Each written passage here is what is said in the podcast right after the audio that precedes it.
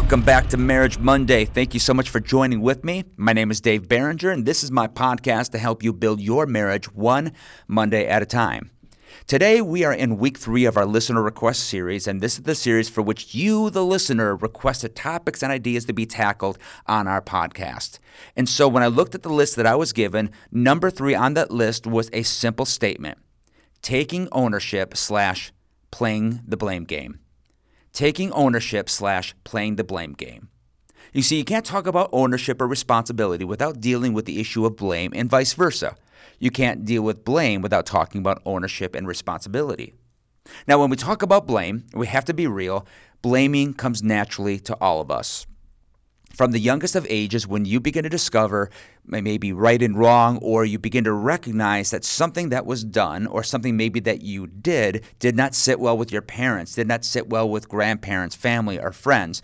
And there is this nature that wants to lash out and protect ourselves. And so we launch out by throwing blame at somebody else. We blame the dog, the cat, friend, sibling, um, imaginary friend. We look for someone to blame. I remember one time I was uh, just playing kind of hide and go seek with my son, and I just hid on the bed and threw the blankets over me. And yes, it's a terrible way to hide, but he was just the smallest little little guy, and I knew he would find me. And so I felt him climb up on the bed, and he's walking on the bed, and all of a sudden I didn't feel the bed any longer in terms of it shaking from his footsteps. It's because he was in the air. He was running to jump, and he went knee first into my face, and I was angry, and I lashed out at him and said, Why did you do that? And I will never forget his words. He looked so scared. He said, Sorry, Dad, the devil made me do it. At the youngest of ages, we've got this nature that goes into self preservation and we want to deflect blame. Now, it's a cute little story and it's a cute little thought about kids and blame, but the reality is is we as adults don't stop blaming people. We want to blame because we want to defer responsibility and ownership over the issue and we would rather somebody else take on that while protecting our own pride, while we're protecting our own name. We're into this protection of self. But when we're in that in a marriage, it's actually detrimental to the relationship because the scripture says the two become one. So therefore, we can't can't just think of ourselves, we have to think of the us, the we in the relationship.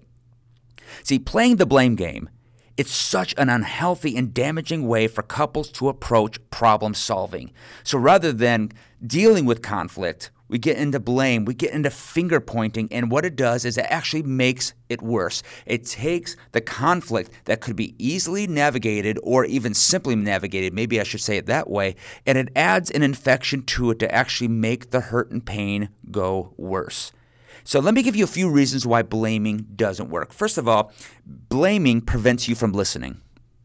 It prevents you from hearing your spouse all the way through.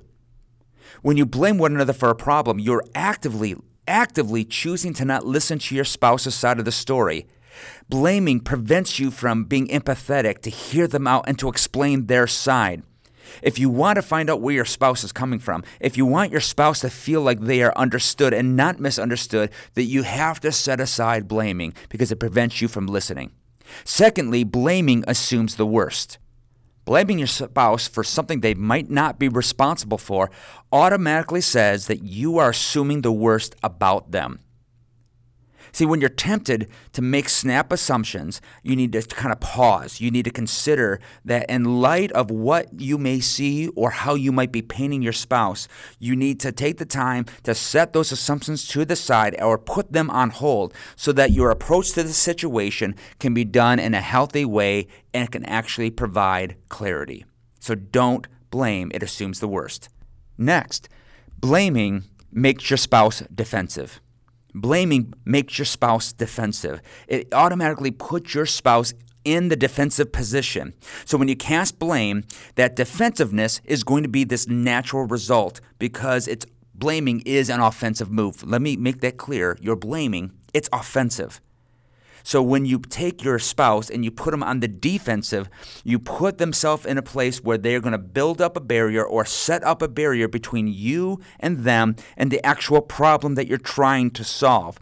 So when you put your spouse in that defensive place, you give them no alternative but to fight back or to hide. It's fight or flight. And that's not the position that's going to get yourself through the conflict itself. Number four, blame damages emotional safety. See, emotional safety is so critically important when it comes to a marriage. Because if you don't listen to your spouse in tough situations, and if you automatically assume the worst of them and you keep them in a defensive position, that they're going to feel emotionally unsafe with you. Uh, let me make that clear. Blaming leads your spouse to feel emotionally unsafe with you.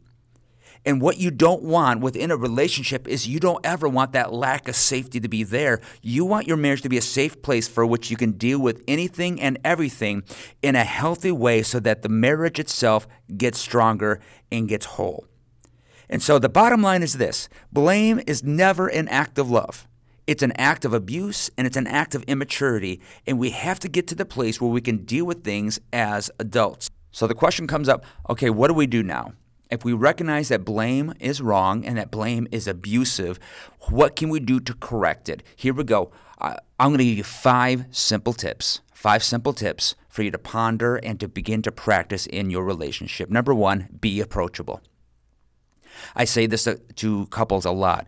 I ask them individually, Are you approachable? And then I will ask the spouse, Do you see your spouse as approachable? That's something that can be very tough for you to hear, but you need to know the truth. You need to wholeheartedly ask your spouse if you are approachable. But if you ask the question, you need to be willing to hear the answer because you may feel you're approachable. And I've known a number of people that feel they're approachable, but they're not actually approachable. And so you need to ask the question and get that conversation between you and your spouse to figure out how do we make sure that we don't play the blame game? Well, the first thing is to recognize are you even approachable? And do you both see each other as somebody that you can approach about any topic?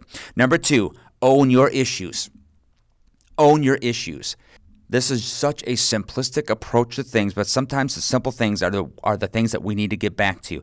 Own the issues that you have. Don't deflect them. Don't look to blame somebody else for them. You can blame your parents, you can blame your spouse. How about you just own them? And to recognize that there may be something that has to be resolved or solved within your life. There may be something that you have caused, whether you did it unintentionally or intentionally. You have to recognize that some things may be at your fault. It's not it doesn't mean that you're necessarily a bad person. It just means that you're a human being, but you have to begin to own them because humility, I'm telling you, humility is sexy. It is attractive and it's it, what it's what helps your spouse feel safe. It says we together, not me, we together can deal with this because we're willing to own our issues. Number three, don't allow your spouse to own their issues in isolation. Yes, we want a spouse, if they have been wrong, instead of blame, we want them to own their issues. But the, the, importance of number three is not allowing them to own their issues in isolation. In other words, if your spouse is accepting the blame, they're not playing the blame game, but they're accepting the responsibility instead of just saying, okay, go and make it right. Make it right with them. Walk with them through it. Give them the encouragement as they're working on the situation. Um, be kind, be pleasant, be courteous, be hopeful. Be that resource in their life that doesn't stand over them in authority, but stands alongside with them and encourages them along the way. And then, lastly, number four, forgive fast, but build trust slow. Forgive fast, but build trust slow. For some of you, the blame game has broken your trust, and I get that and I understand that. That cannot be healed overnight, but we can forgive immediately so that's not cancerous to our heart.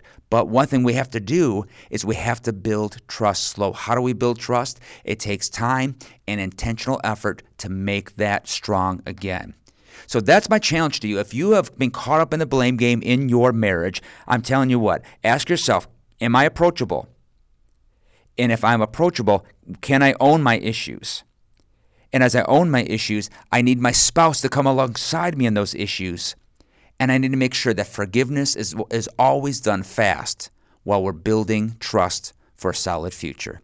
That's all I've got for you, t- for today. Thank you for talking to me, uh, talking with me about the blame game today. Like, subscribe, and share this podcast with somebody else if you want to help them build their marriage one Monday at a time. God bless.